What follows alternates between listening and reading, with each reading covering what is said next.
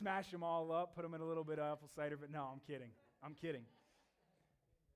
It's good to be here today. I'm so grateful for my church family. I'm grateful for every single one of you.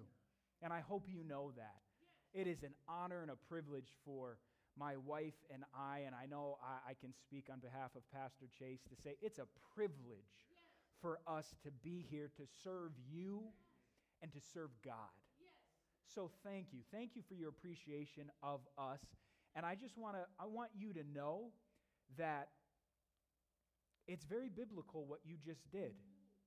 It's extremely biblical to honor the minister of God. If you read the book of excuse me, I'm forgetting it. It's either 1st or 2nd Timothy.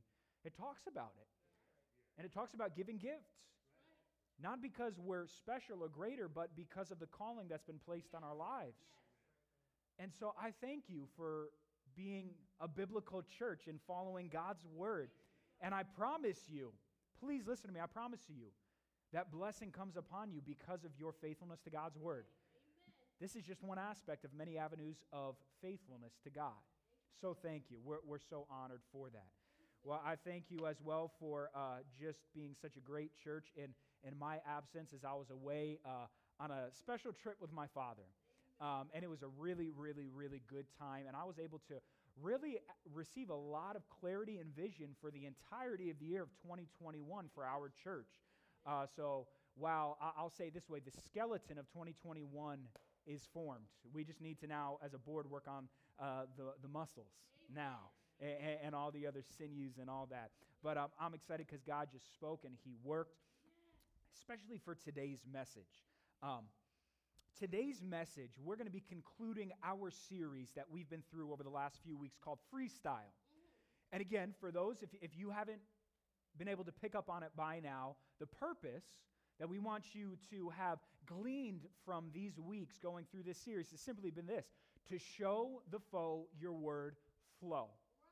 Because every single one of us have a flow, and we've got to make sure that that flow comes from the Word of God. How are we able to respond to adversity and persecution and problems?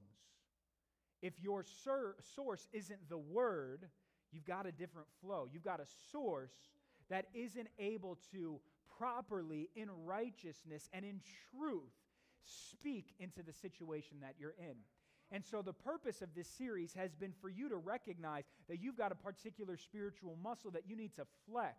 And the only way you're going to be able to flex it is if you exercise it. And that comes from knowing the Word of God. And week after week, we've looked at certain individuals in Scripture who have exhibited a strong spiritual muscle of word flow. So, today, as we conclude this series, um, I, I, my, my title for you that, that I want you to really dwell on and think about today is this traditions, treasures, or traps. We're in a season where tradition is prevalent. And rightly so. I don't think that's a bad thing. We're heading into the Thanksgiving holiday this, this week, and then we got Christmas. You know, most people aren't even thinking about Thanksgiving right now. Um, I'm partial because I really like Thanksgiving because all the food for it. Um, I just, I like it and what it represents. I mean, Christmas I eat good too, but I'm just saying there's something special about Thanksgiving. So I'm looking forward to that and I'm looking forward to Christmas. My wife loves Thanksgiving, but she's already kind of jumping the gun and going to Christmas. Where's Esther? Esther, I know you already got your, you got your lights, you got everything up. You're posting all over Facebook. So I, I don't know about all of you, but you know, you, wherever you can, you can be wherever you want and that the bottom line is this is a season that is so traditional for especially americans. You know you could be christian non-christian we just know we're all on the same page usually in this area. Now is it a bad thing to have traditions? No. Traditions are not bad but today we're going to carefully look at a portion of scripture that helps us understand that traditions do and can become either treasures or traps that hurt us rather than help us. So, I got, I got some stuff up here for you just to help illustrate my point before we get into the word this morning. Um, while you're looking at these things, um, I, I, don't know what's going through your mind. Right here, we got a little bit of ibuprofen, some you know, over the counter pain painkillers or whatever. Uh, right here, we got some Pepcid for all of my heartburn, acid reflux people right here. This is the magic pill right there. It got, it got the got the cool mint flavor that ooh that tastes good. None of that berry stuff. And then right here we got apple cider vinegar. All right. All right. Hold, hold up on this one for a second. All right. You got some pain in your joints, you got a headache. This is this is the magic stuff right here, right? And doctors can prescribe this, especially if you have a fever. It helps bring down swelling. It's an anti inflammatory. It's, it's good for you in doses and in short periods of time. Prolonged usage of this can cause serious stomach problems, serious kidney problems, serious liver problems. It's a temptation every time you get a headache or every time you're sore, just pop a few ibuprofen. I'm a big guy. I'll take one more than the recommended dosage. I'm saying I do. All right. Pepcid. For those of you who don't know, I've had a problem with acid pretty much started when I was a freshman in college, believe it or not. 18, 19, whatever I was. Uh, and especially over the last three years, it got really bad. We're talking just like battery acid up in here that I thought was going to burn a hole in my throat. Um, people thought I was going to be a smoker or something like that because I was going to have the hole in my throat. No, I'm just kidding. Um, but I had to start taking this because I was told it was the least uh, impacting in a negative way on your body than, say, a Nexium or, or stronger drugs like that. And, and let me tell you something, it works. It really, really, really works. Uh, but for those of you who don't know, which I think most of you do, I like to eat. And I like to eat the stuff that this keeps down the pizza, the cookies, the brownies, the cakes, the quarts of ice cream in one sitting, the strombolis. I'm, I'm speaking some of your language, the lasagnas, the loaves of bread lathered in butter. Take it one further, a little bit of salt on top. I do that.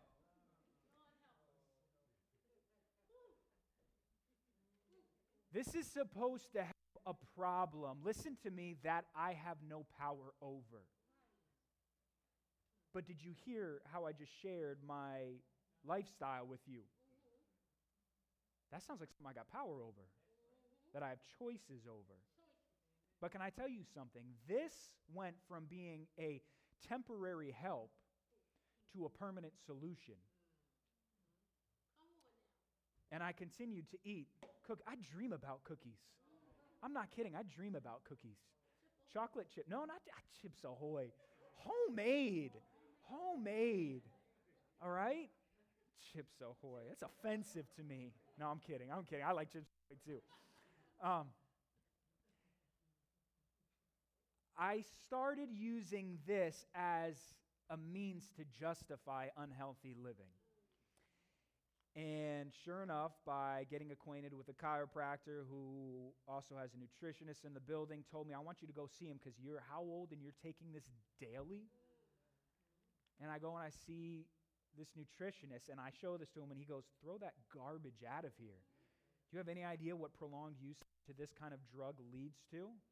Osteoporosis, dementia, Alzheimer's, colon cancers, you name it and it's a drug that hasn't been on the market that long, so now these things are starting to come out. He says it's good for somebody who just needs to kickstart something for six weeks maximum. I've been taking it consistently consecutively for three years. He says, You need to get your eating right. After I told him all my problems, I was like, I know that's the problem. And he goes, We got to shock your system. And that's where this bad boy came into play. He had some other things. He had baking soda in there too, but I've noticed this really is, is the, the, if I can say, the magic juice right here. It's disgusting. It burns. It burns worse going down than as it does coming up. But can I tell you that probably a week of taking this has done so much to help this gut health than this ever did. You want to know what this did? This masked a problem and allowed me to continue to live a lifestyle that was detrimental to me in the long run. But I had looked at it as a, means to free me to live the way that I want to. No strings attached, no judgment. I can eat whatever I want. I really wasn't even thinking that, but I can, can I tell you that really was the truth.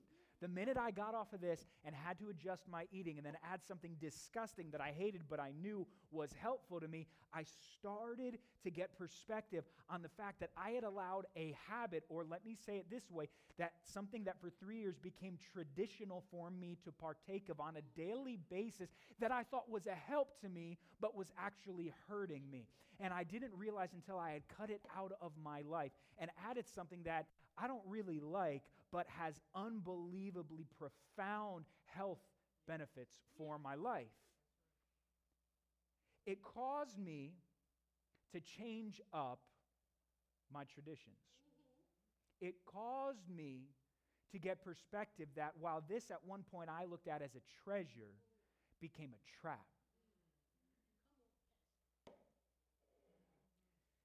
There are so many things that we as people as Americans. And I mean, you look around this room, we have so many different cultures, ethnicities. You got diversity of your family upbringing, different genders. There's so much uniqueness in this room. And so all of us bring a different flavor to the table of who we are, of our story, of our life. And so when we start talking about traditions, I want you to understand they can be treasures or they can be traps. Every year for, for the last over decade, my grandparents fly out from Washington this time every year. They would have been here already, and we have a great Thanksgiving. My grandfather, one of my biggest mentors in my life as a pastor, the missionary, because of my grandmother's extremely rapidly declining health, they can't come out this year. And I realized, wow, it's having a big effect on me. Like, why, I don't get to see my grandfather this year. He lives all the way in Washington. I can't just drive out and see him, two hour drive. How do I handle that? How can it become? It was a treasure. There was nothing wrong with it. But will I allow the absence of it to lead to something that will become a trap? I know there, there are going to be a lot of implications that are going to be very unique to you as individuals as we talk about this message today that I'm not going to be able to cover. I'm not going to be able to hit every point of application for you particularly. You've got to hear the word of God this morning and you need to listen, you need to be so open in your stomach. It deep down inside where you can say, God, work this out Open my eyes. Let me be willing to be open to call out. Maybe it's something that I really love and I do not want to give up, but you have called it out today that that's a trap. Or maybe it's a treasure. That's where it's going to be between you and God this morning. Matthew chapter 15. Matthew chapter 15. Starting in verse 1, Jesus has an encounter with the famous opponents, the Pharisees. And when you study the book of Matthew, you'll see that the majority of Jesus' interactions are with the Pharisees. It's just like again and again and again and again because Matthew, the writer of this book, was Jewish, and Pharisees were the, the, the big Jewish leaders along with the Sadducees and the scribes. But the Pharisees, man, they were the guys who had tradition after tradition after tradition after tradition. Some of them were treasures, and some of them, as we're going to see, were traps. Now, verse 1 Jesus, we read, has an encounter with the Pharisees. And you need, to, you need to know that this wasn't just an okay interaction where they were just curious. They were out for blood. Okay? So let's read verses 1 and 2 say this. Then some Pharisees and teachers of the law came to Jesus from Jerusalem and asked, Why do your disciples break the tradition of the elders? They don't wash their hands before they eat. Parents, you're not going to like where I am going with this sermon today. You're not going to like it. Grandparents, you're not going to like where I'm going with this sermon today. So, right here, we see the stage is set and the scene, the, what goes on between Jesus and these Pharisees. The Pharisees, who are out for blood, along with the teachers of the law, or more specifically the scribes, they were like experts in the law. Not necessarily in their in their interpretation of the law and how to apply it like a Pharisee, or I don't want to liken myself to a Pharisee, but a pastor does with the Word of God. The scribes, they were the ones who, my Bible quizzers in the house, they were kind of like Bible quizzers who, word for word, knew the Word. They wrote it down. That, that's what they did. That's what their, their jobs were. So they knew it. You can be like Article 5, Section 6, quote it. There it is. So they came loaded. The Pharisees, who didn't just interpret how the law was ought to be applied, were there. They came saying, eh, you know, we got the guys who know it better than anybody else here, and they could quote it, all right? And they come to Jesus and they say, hey, Jesus, teacher, you who are going around and, and teaching the gospel, teaching the word of God, we got one for you. And they call him out. And listen, they're calling him out as a teacher because they're not addressing something that Jesus is doing. They're addressing something that his disciples, his followers are doing, which in turn is a huge moment of disrespect because Jesus is the one who had influence over the disciples. So if they were doing something wrong, the Pharisees are saying it's your fault. Which, listen, that's not, that's not a wrong assessment. That's, that's, that's true to a degree. Now, here is specifically their gripe with Jesus. They say, Jesus, every time we see your disciples eating, they refuse to follow, and I love, they kind of tip their own hat, the tradition of the elders? So they don't even appeal to the law, they appeal to an amendment or an additional law that was man made and not God inspired. See, the tradition of the elders um, was something that was developed in the intertestamental period, intertestamental period of Scripture, which I'm not going to get into, that was an interpretation of the Word of God, of the Mosaic Law.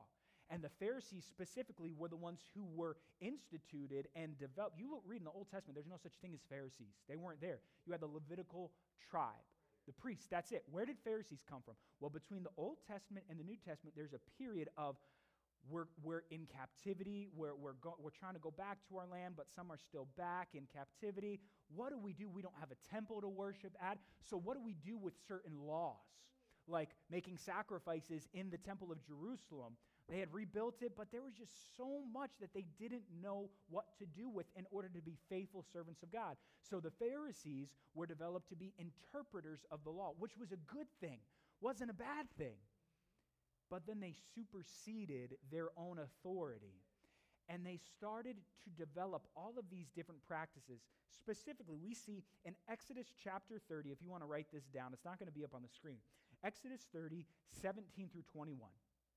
Here in this part of the Pentateuch, we see a specific command that God gave to Moses saying, You are to craft a bronze basin and a bronze stand and that basin is to be used, listen, by the descendants of Aaron or the Levitical priesthood to cleanse themselves before they participated in sacrificial sacrifices in honor of me.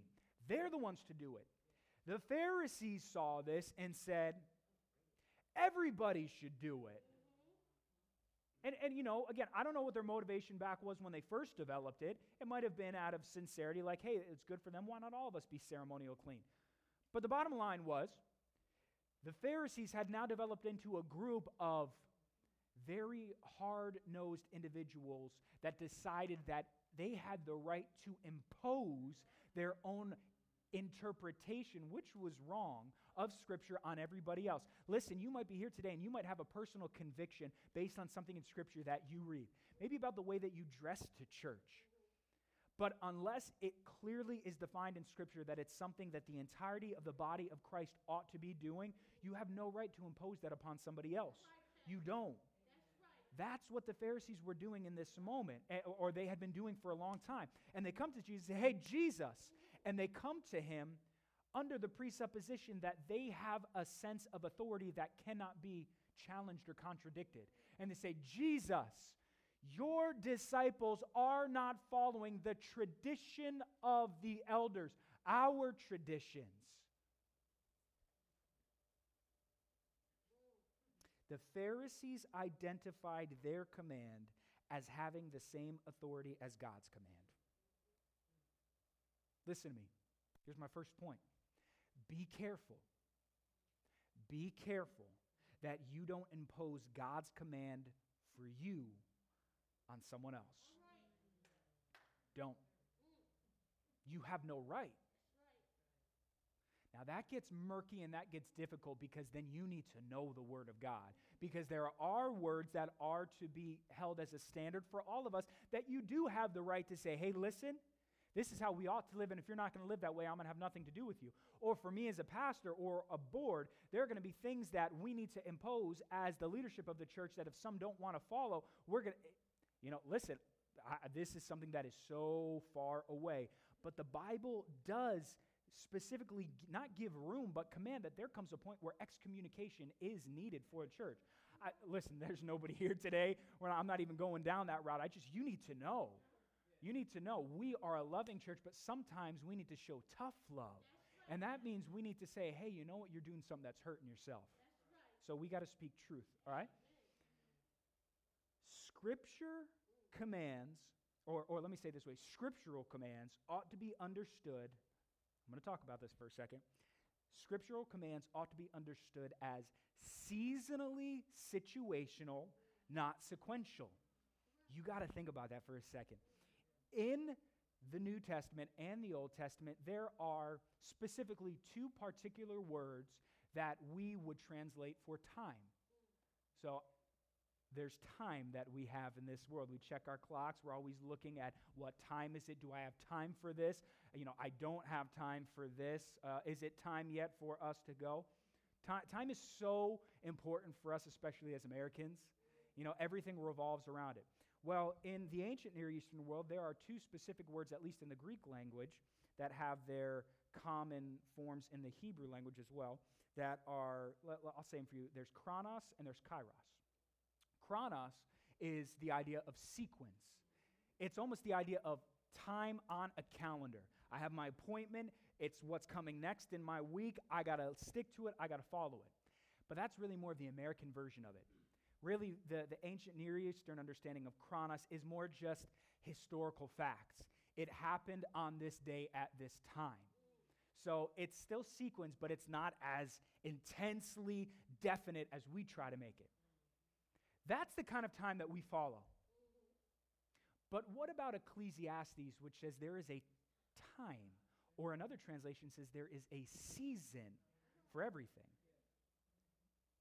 The idea of kairos gives us this understanding that time goes beyond sequence, but also invades our lives as seasons. When we are trying to grapple with the entirety of this written word and say, God, how do you want me to live? How do you want me to walk? How do you want me to be sanctified? How do you want me to be obedient? How, God, how am I to be who you want me to be in this season right now of my life? Let me give you an example of one that's not right. We see in the New Testament the story of a man who was rich young, the rich young ruler. And we see he was, for the most part, a devout man. And he hears about Jesus, and he comes up to Jesus. He says, Jesus, I've done this, this, and this in obedience to your word. What else ought I to do to be obedient, to live for God? Jesus looks at him and he's pleased with him. And they have a little bit of a, you know, he says, What, what does the law say? And he quotes, and Jesus like, You got it, man, you're good. Well, the only, and this is, this is just a legitimate moment of, of Jesus giving true discipleship. There's no undertones of, well, we'll see. There, there, there's no sarcasm, no nothing. Jesus, like, you're doing good, man. Let me tell you the obvious next step in your discipleship walk go and sell what you have and give to the poor. Why? Why would Jesus say that to this man? Because his wealth owned him. All right, that, that, that's, that's, we all know that story for the most part, and we say, yep, that's, that, that's, that's what Jesus was getting at. And the man went away sad, broken. And Jesus says, it's easier for a camel to pass through the eye of a needle than for a rich man to enter into the kingdom of heaven. And he was just so frustrated because he saw this man with so much desire to serve the Lord. But as soon as Jesus hit something that was greater in his life than God, his world was over. How can you ask me to give that up? That, that, that's the ultimate idea of the story, but let, let me put it in context of what we're talking about. We, as followers of Jesus, are now trying to say, What's the next step for me in my faith walk, like this man was? We read a story like this, and maybe you're, you're here and you're saying, I've got my addictions under control, uh, I'm reading my Bible. But then maybe you're here and you don't have a problem with, with being greedy, at least with money. Maybe you don't got a lot of money, but okay, we all got some money.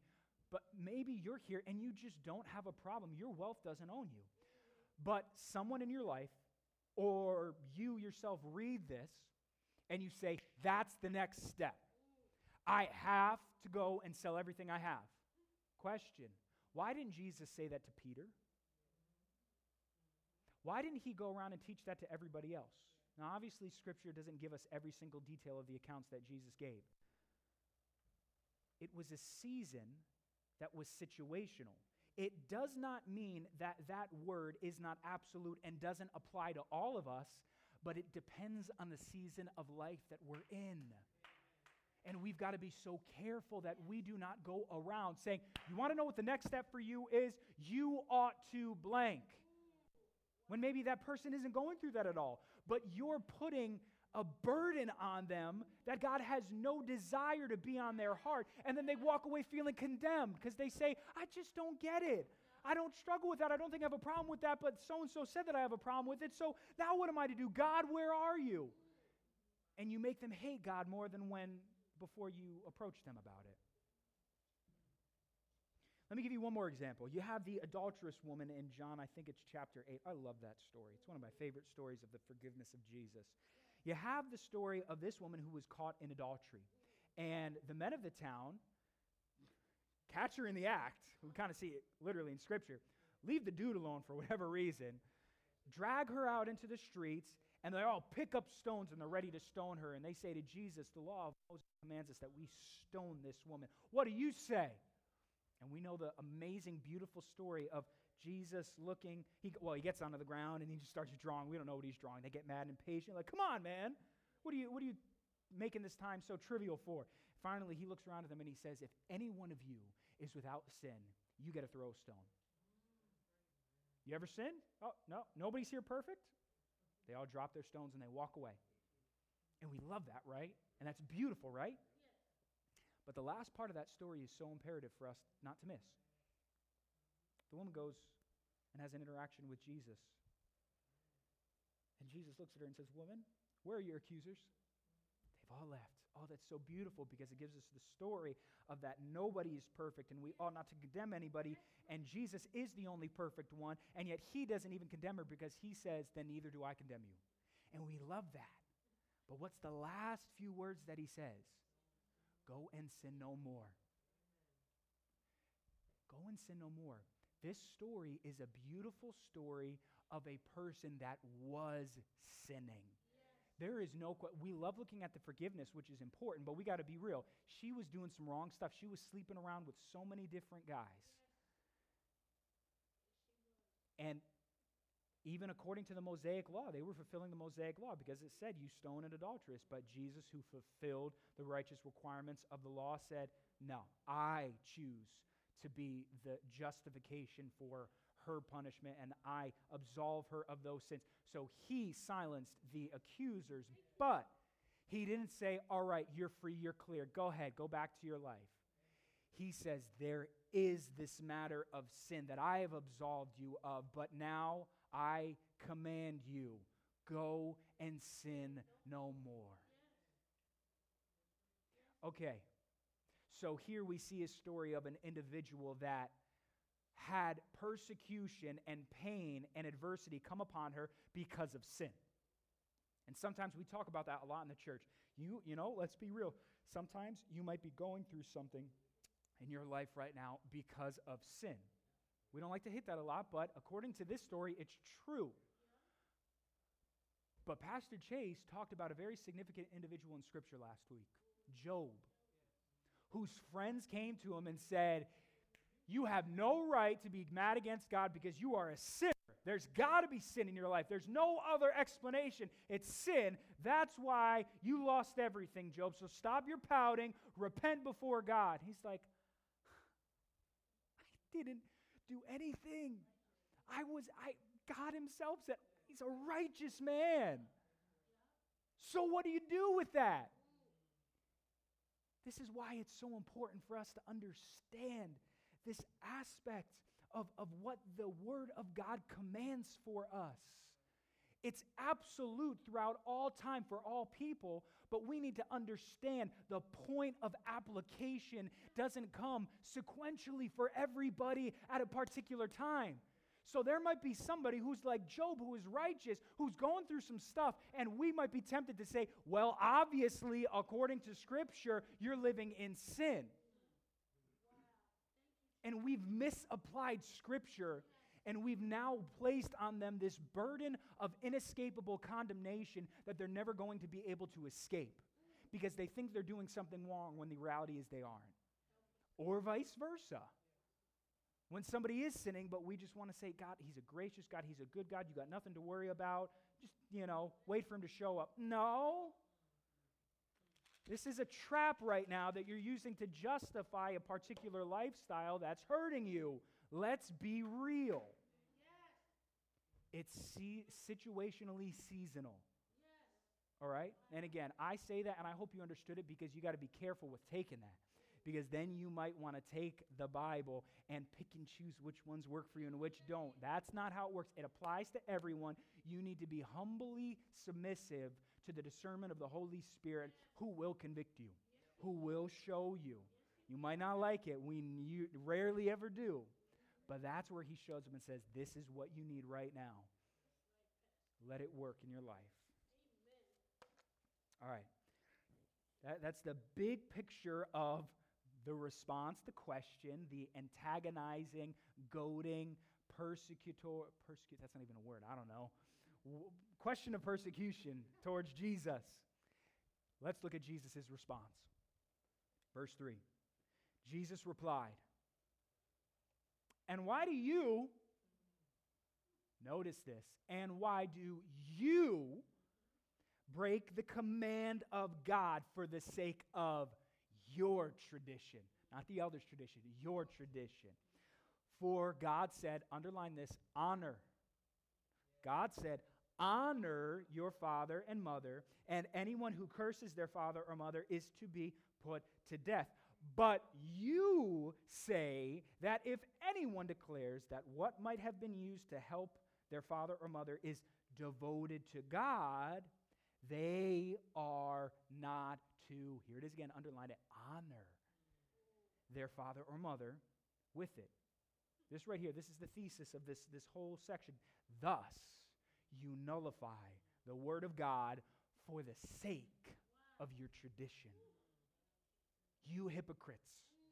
Isaiah was right when he prophesied about you. These people honor me with their lips, but their hearts are far from me. They worship me in vain. Their teachings are merely human rules. The second point that I want to make to you, church, this morning is this traditions become traps when they serve you at the expense of another's well being. We get so caught up in thinking this is a beautiful thing that I do, that I love, that I got to hold firm. It's, it, it's good for me. Maybe it's even good for my spouse or my kids. But this is where I think America gets it really messed up, all right? Listen, our family are not just the people that we live with. I need, I need you to understand because you're going to hear this for as long as I'm alive and I'm in this church building as your pastor. When you look around this room, we are family. Yes, we, are. we are family.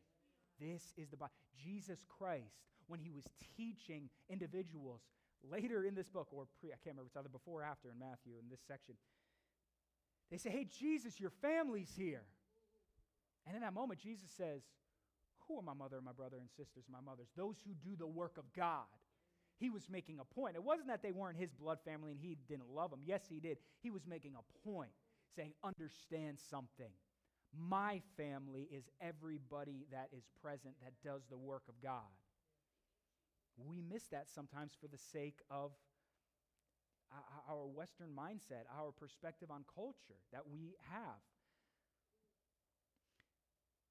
Jesus, in this question towards the Pharisees, doesn't even get down to their level and say, you know, and, and, give this long argument against everything. He just responds again with another question that really is a sucker punch to him. And he says, All right, you're coming at me with this, but l- let me do you one better. What about these commands in Scripture? See, you came to me with a command that was illegitimate because it was a command based on human rules. It was a command that case, came from what was developed by your elders. Let me do you one better. Let me give you the actual word of God. And it's from the books of, book of Exodus. We see in the Ten Commandments honor your father and mother. And the Lord, for this is right. And you will enjoy long life. Children, obey your parents and the Lord, for this is right. And he focuses on that one. And then he also jumps to another scripture that's from Leviticus and also in Deuteronomy that encapsulates this whole idea of honoring parents. Now, there was a tradition of the elders that was required for the people to give a special offering that once again was outside of the tithes or the offerings that Scripture talked about. It was borderline a tax. And the Pharisees would impose this upon the people and say, You need to give this gift to the temple. But then here comes application. What happens when you have individuals that are giving of their regular biblical tithes and offerings, and then they have barely just enough left to care for their elderly parents? This is very situational right here. Well, they come to the Pharisees and say, Pharisees, you know, I, I'm struggling. I am still giving, but I can't give to your traditions right here, so what should I do? Well, there's no question here, young man or young woman, you need to make sure that you give to the temple. God will take care of your parents. Don't worry about them. You give your money for this. God gave children to take care of parents when they get old. Jesus calls them out. And he says, You hypocrites, you're going around imposing, you're, you're shackling a yoke upon these susceptible, open minded individuals who are here to learn the way from you. And you're shackling them and imposing upon them a command that has no place in their life. And Jesus points out something very specific here that I, I, really want the weight of which to sink in. He said, God commanded honor, but you say, listen, but you say they are not to honor. He quotes that in verse 4 For God said, honor, jump to verse 6 they are not to honor. So, what Jesus is saying here, he's making a clear connection that the Pharisees cannot miss. God's word says this you are outright, forthrightly commanding the people who are coming to you for direction and discernment and how to serve God, and you're telling them straight up, don't honor. God says honor, we say don't honor. You hypocrites. Isaiah says, and he quotes Isaiah, these people, they honor me with their lips, but their hearts are far from me. They worship me in vain. Their teachings are merely human rules.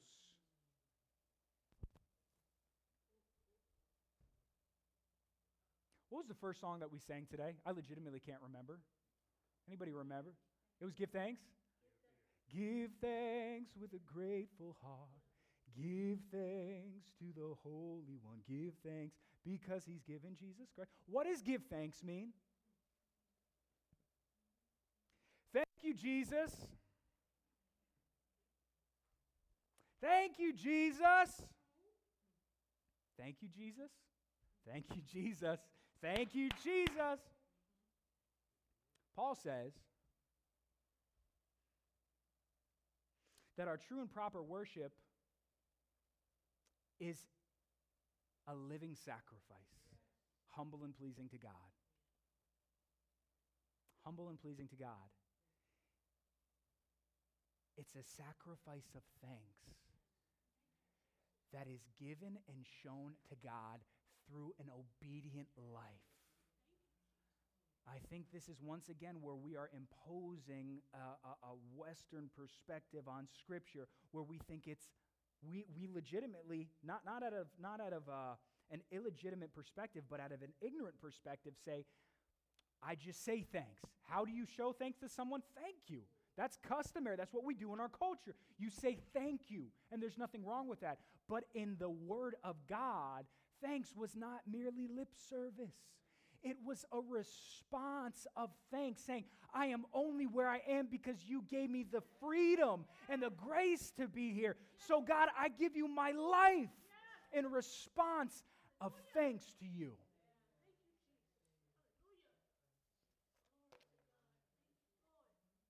But you're going around, you Pharisees, saying your traditions are treasures that everybody else ought to experience the benefits of when really only you are. And it's a trap that's funneling these individuals down an entire life of condemnation that they'll never be able to escape from because you've destroyed their understanding of who God is. Verse 10 and 11, this is where we finish. I still got a lot to say, but 10 and 11, I got to run through it. Jesus called the crowd to him and said, Listen and understand. What goes into someone's mouth does not defile them, but what comes out of their mouth, that is what defiles them. Think back to the situation at hand. The Pharisees' interpretation of Exodus chapter 30, where the Levites were to wash their hands before partaking of the sacrificial process, did so so that nobody else through external touch would now be unclean. So if they're clean through the ceremonial washing and everybody else partakes of the sacrifice that they prepared, everybody's clean.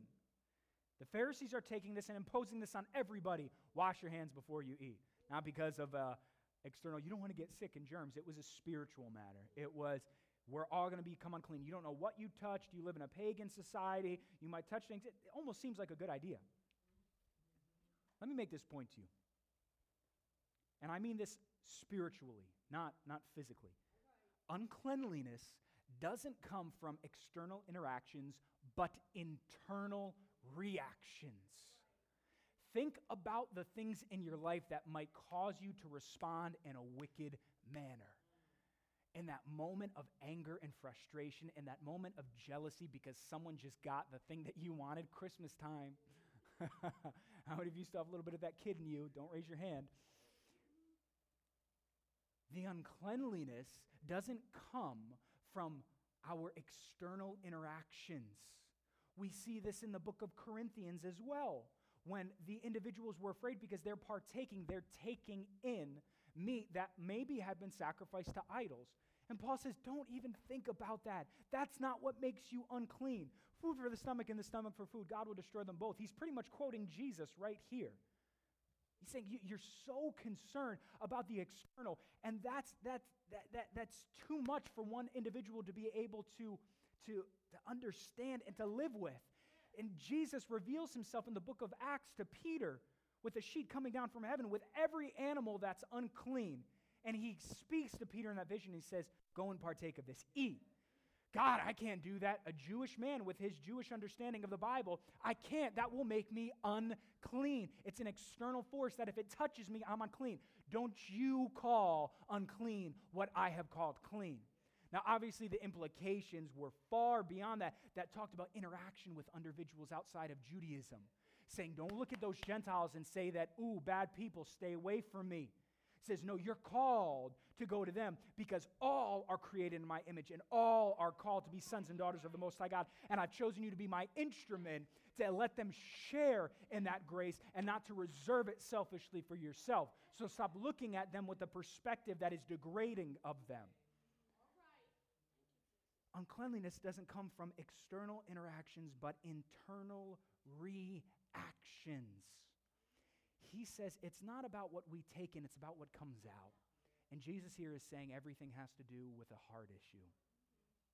Everything has to do with the heart because it reveals who you serve, it reveals where your allegiance lies, it reveals whether you're more concerned with a worldly culture or a kingdom culture. Holiness isn't achieved through, through traditions, but transformation. We might have instituted in our lives practices that we think make us closer to God. There are practices that we ought to grow closer to God simply because they transform the heart. But when we simply do those, partake of those traditions just for the sake of checking it off a list, saying, I did it, God, you're good. I read my Bible today, I'm good. What about living that word that you read? What about saying, I don't want to give this up, but I read in your word that it said I needed to. So, God, give me the strength to fulfill your word, to be obedient to it. Not because it makes me clean, but because it rectifies this situation that I'm in where you gave me freedom, where you washed me clean. And now, out of a living sacrifice of thanks, I want to praise you by living for you. And that changes this and it changes this. And in time, these become things that we don't need anymore. Let me finish by just giving you a few more examples because this is really situational, this story. I know some of us are already thinking, all right, I need to apply this. I pray to God at least that there are moments right here through this message that you said, yep, Pastor, I hear that word and I know something that I got to I gotta work on. But let, let me be a little bit more specific in some ways that at least we personally and definitely as a church need to be aware of. Examples of treasures that actually become traps. The first one is this thinking that a social gathering is the same as a spiritual gathering. I'm going to be very real. We're a small church, and I love that. But a big temptation that I've seen growing up in the church and being exposed to a number of large and small churches is that our greatest strength can become our greatest pitfall, where everything is just about a social get together. Listen, we ought to love each other. We're a community with Jesus as the predominating factor that draws us together. We ought to laugh together. We ought to cry together.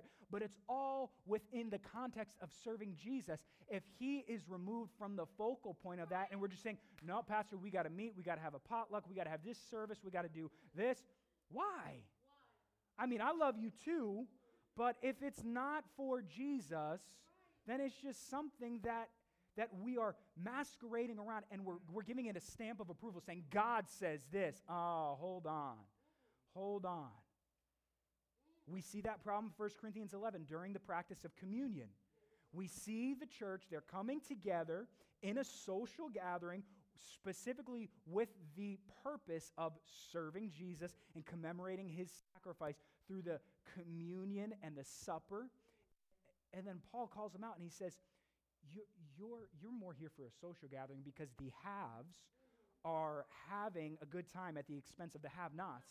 And you got the poor people outside. And you're saying, no, you're apart, but you stay out there. You guys stay in the foyer. We're going to stay in the dining room and here. Because it was about a social gathering. And they were able to talk about politics and everything else in the name of Jesus, in the name of the church. We can't do that and we won't do that. Listen, so I'm speaking to you. There's going to be a lot of things that you, as a church, myself included, I, I'm in this as well, that we're just going to want to do because it seems like a really good idea and it might be a great idea. But if it's simply a social gathering and it's not with a spiritual purpose, we're not doing it. That's when a tradition becomes a trap and no longer a treasure. Number two, having a good idea at the expense of a God's idea having a good idea at the expense of God's idea. That's when a tradition becomes a trap. Another example of this book of Exodus, the story of Moses going up to the mountain of God to receive the commandments of God, which were for the benefit of the people, and they were commanded to be patient and wait and not to come near the mountain. After a little over a month, they get impatient and they complain to Aaron.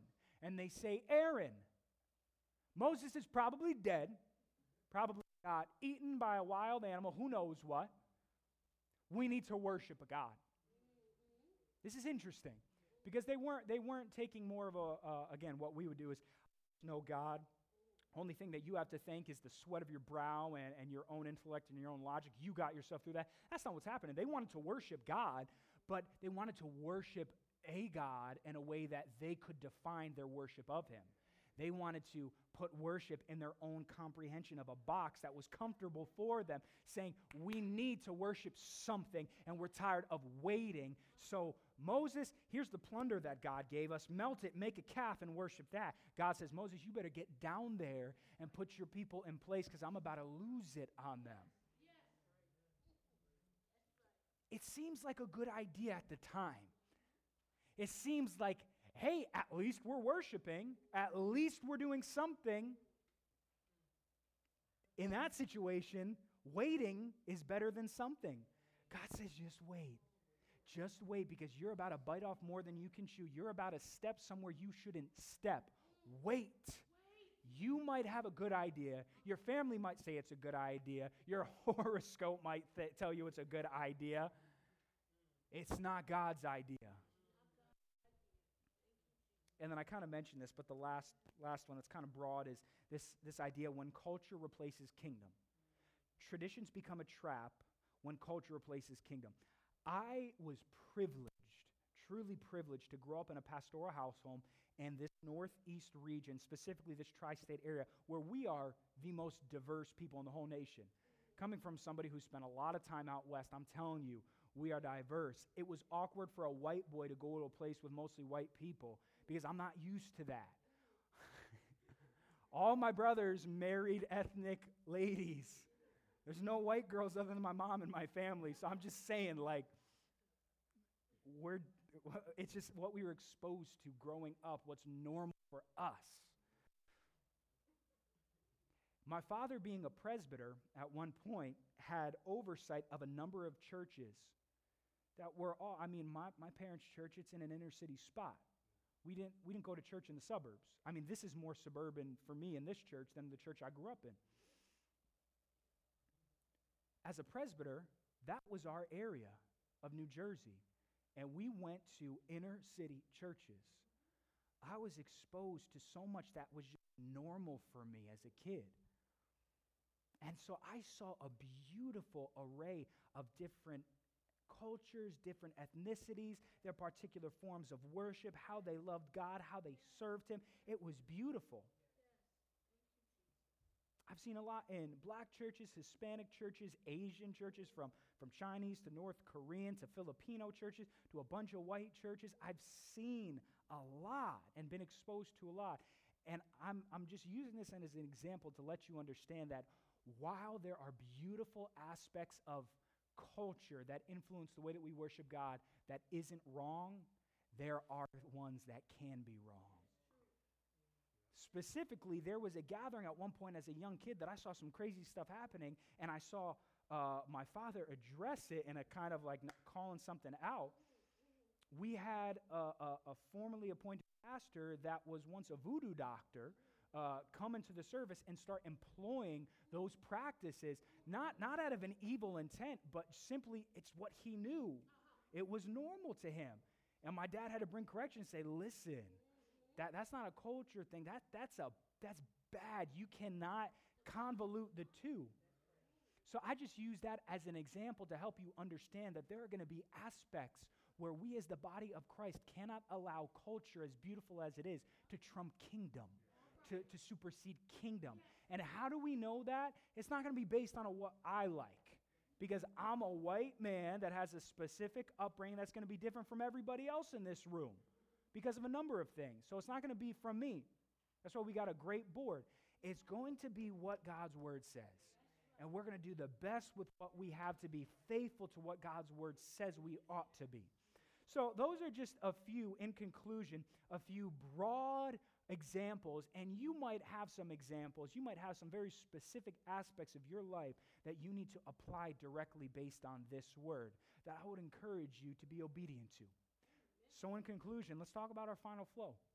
Every week, we give a final flow that ought to be understood as a response given to the persecution, to the adversity, through the temptation that the enemy, the adversary, Satan and his forces try to bring against you in a moment of truth and a moment of pain and a moment of uncertainty. And this is the flow that we want you to respond when that adversity comes. Here it is Tradition is only a treasure when it tethers me and God together. tradition is only a treasure when it tethers me and God together. I don't want any of you to walk out of here thinking that traditions are bad. They are good if they tether you and God together.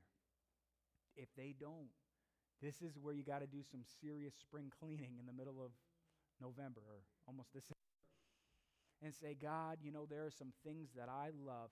Help me. Show me through your word. Is this edifying? Is this drawing me and my children and my grandchildren and my spouse and my brothers and my sisters closer to you? Or is it just something that I want to live?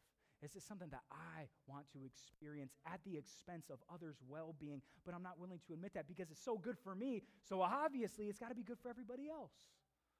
That's where we got to be careful. So remember, when it comes to tradition and the enemy might be working to try and get you to make it used for an illegitimate manner so it's no longer a treasure but a trap, you say, hey, enemy, tradition is only a treasure when it tethers me and God together. That's when that tradition has a place in my life. That's when I will use it to serve God. Amen. I'm going to invite you to stand up on your feet this morning. We're going to conclude. I got, I got so much that I'm just excited for. I have, listen, I'm not going to tell you what, but I have two big announcements coming up next week. So if you want to know what they are, you got to be here to hear them, or you got to log in online and watch. Uh, but I'm excited to share them with you about some things that we have coming up that are going to be big for us as a church. So next week we'll talk about that. This Wednesday we're having our Bible study, but we're also going to have a time for us to share testimonies together as a family saying thank you to our God for all the good things that he has done. So if you're in town, if you're not already traveling, I want to invite you coming out. We're finishing up a series through anxiety and depression, an incredible series, uh, and we'll be praying about that and just thanking God. But that being said, let's just thank God and ask for his blessing as we leave this place. Lord, we thank you for your word. We thank you for what we've learned from your word. We thank you for the that your word has been doing and do in us when we leave this place. God, I pray, I pray that we would be willing to go with a through through everything with a with a fine-tooth comb and just be willing to to just weed out anything in our lives that isn't helping us grow closer and tethering us to you, God. Lord, maybe there are traditions that really came from an illegitimate place in our life that we like for the sake of doing, but are hurting us. Lord, I pray that we would be willing to confess our need of you to give us illumination in our lives. Help us to be willing to call out something in our lives that's hurting us, something in our lives that might make us feel good, but's hurting others. Lord, I thank you. I thank you for the God that you are. I thank you for the God that we can depend on you to be the same yesterday, the same today, and the same forever. Lord, I thank you that you uphold the integrity of your word and you will not allow any human tradition or man made rule to supersede the authority of that word. I thank you that you are strong and you are not afraid to call your children out when wrong is being done. I'm grateful that you're not afraid to call me a hypocrite when I'm being a hypocrite. I thank you that you're not afraid to just say in the middle of my worship that I'm just giving you lip service because I'm willing to say, Jesus, I love you, and Jesus, thank you for the cross. But I live a life that scorns the cross. I live a life that daily re crucifies you. Lord, I thank you that you're not afraid to call me for what I am at times. But I thank you that nonetheless, you are a gracious God. And in spite of that, you still welcome me with open arms. You still forgive me in spite of my biggest shortcoming and my biggest betrayal, Lord. That's the kind of God that you are. So, Lord, I pray that you would lead us to live lives for your glory to the fullest extent that you have created us to. Would we remember that we are your workmanship created in Christ Jesus to do good works? Jesus, I thank you for your people. I thank you for this day. Be with us as we leave this place. Watch over us. I pray that you would help those traveling, keep them safe, keep them free from any sickness, Jesus, and to have a good, healthy, wholesome time with family. Would they be salt and light, not afraid to share Jesus Christ in their speech and in their conduct? So, Lord, we commit all these things to you. And in Jesus' mighty name, all of God's people say, Amen, amen, amen. Give God praise this morning. Jesus, thank you. Well, God.